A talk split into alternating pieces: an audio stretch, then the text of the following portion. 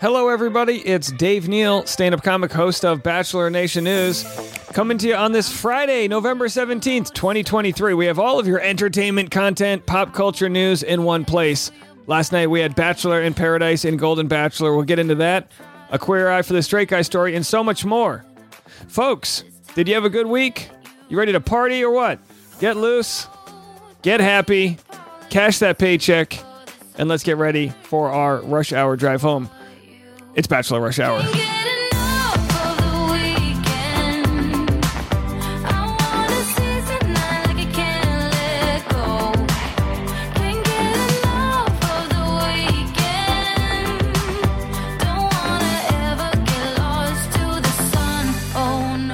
right. We got good news. We got bad news. We got no news. We're going to get into all of it right now. Jeremy Renner, 10 months after nearly dying in a snow plow accident. What a wild story. 10 months later, and we got Jeremy Renner back running uphill, celebrating his recovery after the accident. And he said he was brought to tears of joy. Of course, we covered that story first on the Dave Neal Show. And now, can you believe it's been 10 months after his snowcat, a large snow plow that weighs at least 14,000 pounds, ran over him? He said, today marks the day on 10 months of recovery. First attempt at any of this activity, especially at steep grade, and was brought to tears of joy, hopefulness, and gratitude for all your support along with my family and friends. I keep pushing for many reasons, but you are my fuel. So congratulations to Jeremy Renner. And from good news to not so good news, we've got P. Diddy. So a bombshell story came out yesterday in the New York Times. Sean Combs is accused by Cassie of rape and years of abuse in lawsuit. In his suit, the singer says Mr. Combs, known as Puff Daddy or Diddy, subjected her to a pattern of control and abuse over about a decade. Mr. Combs vehemently denied the allegations, and now an update on TMZ says that Diddy is not the subject of criminal investigation, and the NYPD admits providing erroneous info. I have a very hard time believing that there isn't something to this story, but we will keep up when we figure it out. Is there a court case happening or not? It seems to be a lot of people are coming out of the woodworks to start talking about this, although Diddy is a very powerful man. So are these attempts to silence the journalists, or is there actually a no story here? We'll find that out. I just can't imagine that New York Times would want to deal with something so big as this accusation without having all of their facts right. But hey, we've seen that be the case in the past, so we'll have to see how that all plays out. Again, we'll get to Bachelor in Paradise and Golden Bachelor in a minute, but of course, I know everyone wants their Taylor Swift news. There is a Taylor Swift-themed cruise that sets sail in 2024, and here's what Swifties need to know about the fan-led experience. The travel agency Marvelous Mouse Travels announced it's organizing a fan-led cruise group for Swifties to come together and celebrate the singer and their fandom. First of all, are they going to need extra cleaning crews for all the glitter? I don't know why, but I just assume a lot of glitter will be, in the filters of the hot tubs here. The cruise, which is not actually affiliated with Taylor Swift herself, will take place aboard the Royal Caribbean Allure of the Seas ship next fall. So it sets sail from the port of Miami on October 21st, 2024, the day after Swift ends her 3-show run in the city. Prices start at $1,500 for double occupancy, and the cost includes food and basic drinks like coffee and tea. For premium add-ons, will it be fun? Maybe. I'm sure it will be. But also, do I want to be caught on a ship with a bunch of Taylor Swift fans? I don't know, folks. Maybe not. In other Carnival Cruise news, that was Royal Caribbean, Carnival Cruise bans a Texas mom for life over sleep and gummies. Carnival Cruise Line slapped a Texas mom with a lifetime ban from their fleet for taking a pack of CBD sleep aid gummies on board, and the reasoning is wacky. Now, look, if you've ever watched Below Deck, you know that these captains are very strict with their drug use, but can't you turn the other way? I mean, what could go wrong if there's a mom who's a little bit tired at the, ice capades they have on the cruise? You know what I mean? Like, how ridiculous. Cruises suck enough. You might as well have a few edibles on them. That's just my opinion, but what do I know? I don't know maritime law, but I think maritime law could haven't the mom suffered enough? Their backs are all, torn out of place from carrying the kids on one side. They've they got mom's spine. Give them a sleep aid or two, you know what I mean? Live a little. All right, well, We have Bachelor in Paradise recap. I don't want to get too extensive into it. I already covered it on the YouTube channel. But Katie Thurston made her grand entrance last night. She had a great conversation with Blake. She even broke down when the producers asked if she still loved Blake. So maybe there's something there. And, you know, would Blake go back to Katie? Or is it just they were both part of such a special thing that when they reunite, it's almost like they've got this shared bond that nobody else has, right? So maybe that's what it is, which is also fine too.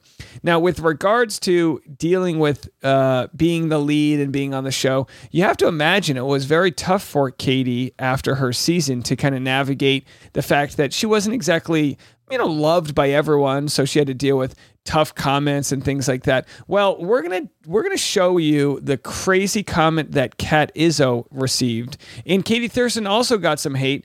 And there's a proposed, I don't know if it's a proposed law, but presidential candidate Nikki Haley proposes requiring social media users to verify their identity. Very fascinating stuff. We're going to get to that right after this.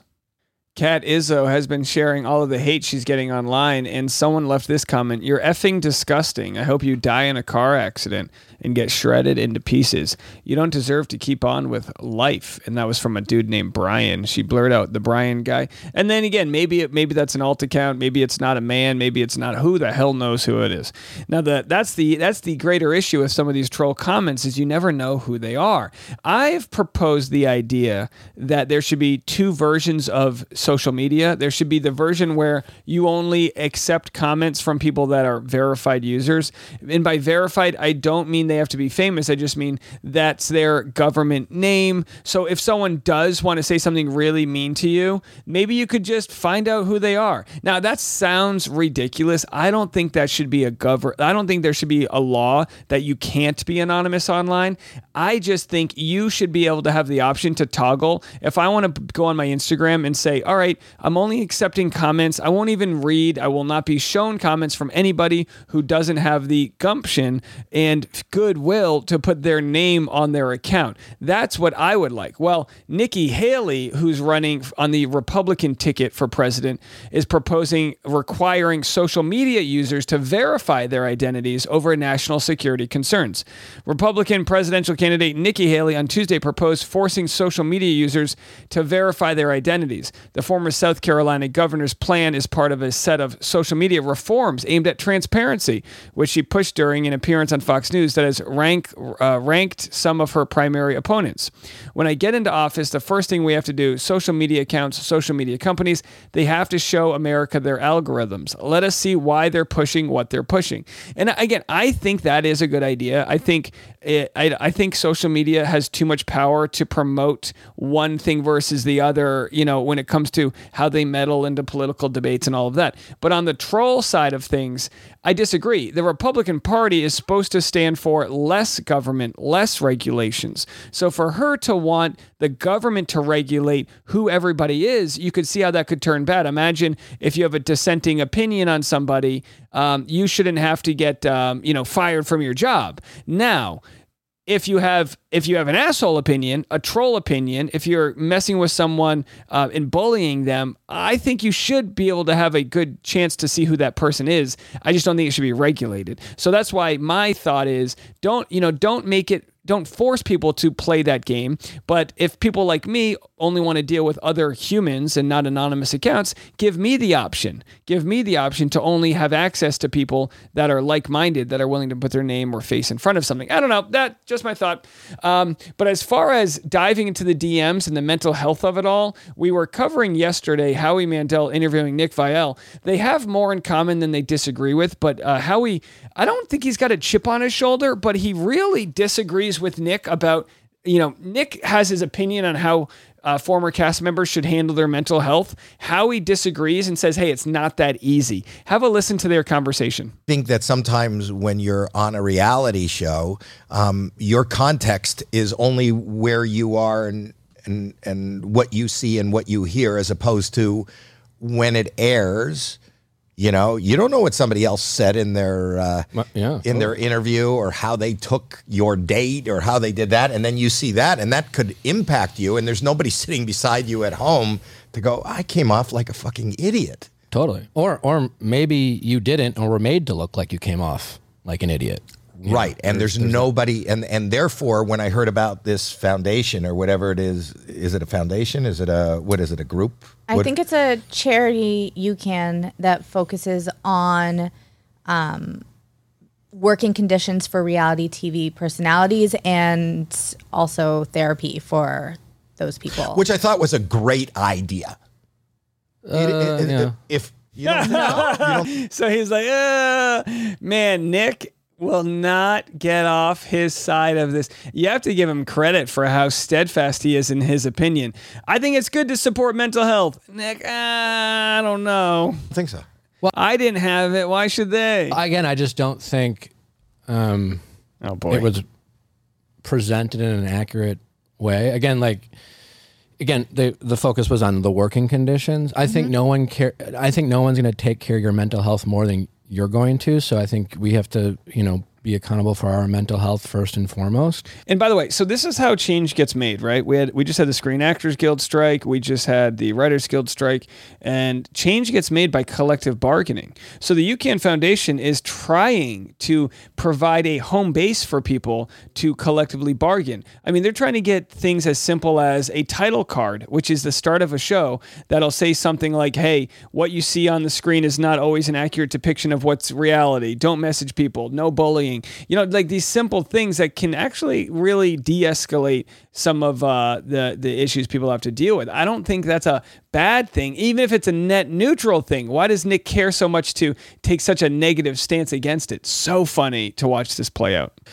And again, I think most of the struggle that people have from a reality TV space that, when it comes to their mental health, again, is the aftermath. It's not, not to get into some of the things that they said, but it's not necessarily, the long days that are, the production schedule of some of the shows that, there's just a lot going on. But those long days, when they don't have access to proper breaks to get their own mental health in check, those tough work conditions create scenarios that bring people to their edge, that get wild sound bites, that make people fight when they wouldn't normally. So it's putting people in a position to be the worst version of themselves, and then they face the punishment of that thereafter. But it's the Reddit posts and the comments on Instagram and the reading the articles about yourself. And these same people who were complaining about that are the same people who are also, promoting internet bullying and trolling other people because they disagree with it. And it's just like, to me, there's a bit of a hypocrisy in that.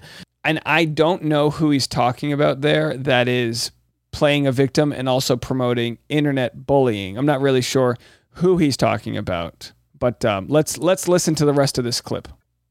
There is. And I just think... Again, I'm a huge advocate for therapy and taking care of your mental health, but I'm also an advocate of policing yourself post-show. So he's an advocate for therapy, just not when fans donate money to an organization to help people get therapy. It's almost being like, I'm an advocate for the healthcare system, just not for universal healthcare, because I don't think people should receive healthcare if they can't afford it. Very privileged, if you ask me. And getting the help that you need and reaching out and asking for help when you need. It's not necessarily asking fans for donations because you don't like how things played out when you were filming something. And again, if you're going to complain about that, I would like to see people take, actions when it comes to how they handle themselves and how they protect their own mental health post-show, which comes down to your time on social media and your willingness or lack thereof to Google yourself or to, immerse yourself in the comments and Reddit posts, and because that can really destroy your mental health. You're chasing validation and you start editing yourself, or you respond to things like a big thing that happens in our world. As a podcaster, for example, we recap other shows, and a pretty common.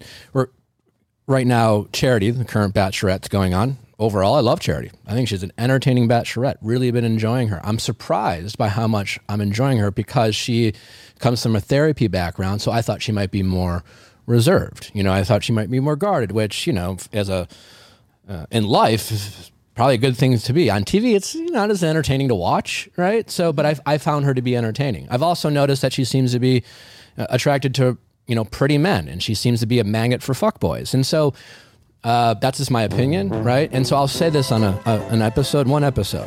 My overall sentiment is love Charity as Bachelorette, really entertained by her, but someone who might be a fan of Charity. Almost, I guarantee this has happened without confirming, because it happens every season.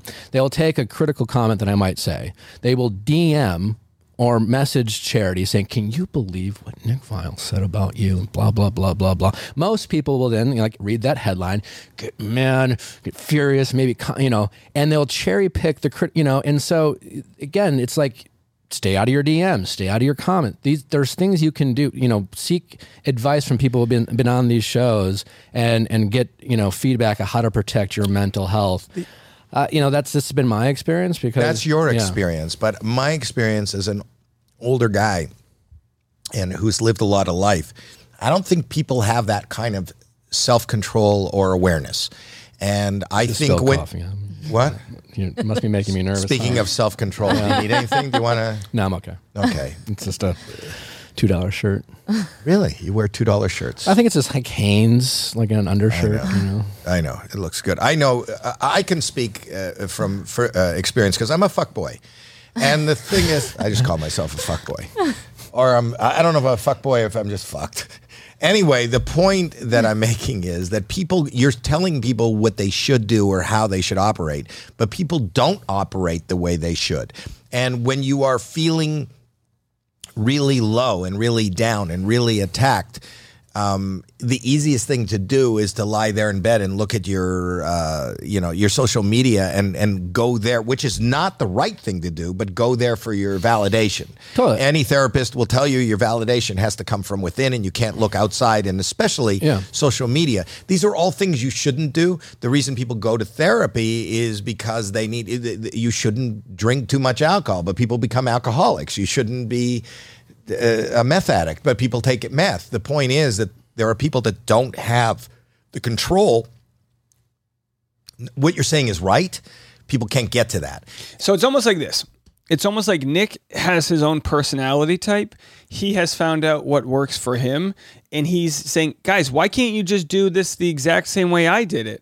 And it just doesn't work that way. So he can offer good advice, but at the same time, like my commenters are saying here on the Patreon, patreon.com/Dave Neal, he's cherry picking. He's saying, I don't think it should just be about long work days and not addressing the part where contestants said they weren't fed and they weren't given water and they were only given alcohol and things like that. He's refusing to have the fair argument. He's kind of just presenting the things he disagreed with.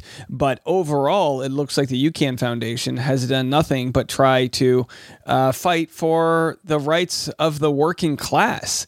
And Nick has kind of sided with the bosses here, which I think is what makes people so grossed out by it all. And in other charity news, it's a little bit of a clickbait headline. Bachelorette's Charity Lawson reveals how she and Dutton navigate Dancing with the Stars. We are in therapy. So covered this on YouTube already, but she said, it's obvious dancing is her priority, but so is her relationship. And I'll just summarize everything she said. He's supporting me. I'm supporting him. We're in therapy. We're doing everything that we can. I don't think that is a cryptic sign, but it's certainly not a great sign. I just think it's at that critical stage where the dopamine that you get from being on The Bachelorette and having this fantasy romance play out, now it's going to be getting into real life. She's focusing on her own goals. Does Dutton have enough time and energy to focus on his and also be the fiance she needs? Time will tell. Maybe they're meant to be, maybe they aren't. I mean, I wouldn't be surprised if they don't work out. Most relationships on the show don't. I wish them the best. I hope that I'm wrong. But that's where we stand there. And speaking of relationships not working out, Queer Eye's Bobby Berk was asked to leave show after issues with the cast. So we love Queer Eye. Fantastic show here. He was the home renovator guy? Everyone's got their own. They're like the superheroes, right? It's like they're all like the Captain Planets, right? All their powers combined, you get a nice clean house. Bobby Berk was asked to leave Netflix Queer Eye after 8 seasons, a source exclusively tells Us Weekly. The insider notes that the reason for Berk's departure was because he wasn't vibing with with the cast. Burke, 42, was an OG member of the Fab Five on the rebooted version of Queer Eye, which premiered in 2018. He co-starred alongside Caramo, Tan, Antoni, and Jonathan Van Ness. Per the source, there were many challenges that led to his exit. There were many challenges with scheduling, and there was a loss of interest from Bobby filming the show. The network and the cast thought it was time to bring in fresh blood. His heart was not in it, and the rest of the cast started to resent him because of that. All right, a lover's quarrel on the set of Queer Eye. Either way, wish him the best in whatever worlds he pursues after this. Yesterday, I interviewed Garen Flowers from Claire Crowley's season of The Bachelorette. He's an Emmy Award-nominated journalist. He's been in movies. He's interviewed The Rock. We had a fantastic conversation. If you need any encouragement about life and pursuing your goals and living out your dreams, that's going to be the episode for you. It'll be here on Bachelor Rush Hour tomorrow, and we'll also have the video version on YouTube. And then tomorrow, I'll be interviewing Nate Alokoya Babatunde. Am I pronouncing that right? And Nate was the winner of Michelle Young's season. And of course, they did not work out. But we've always enjoyed Nate on the show.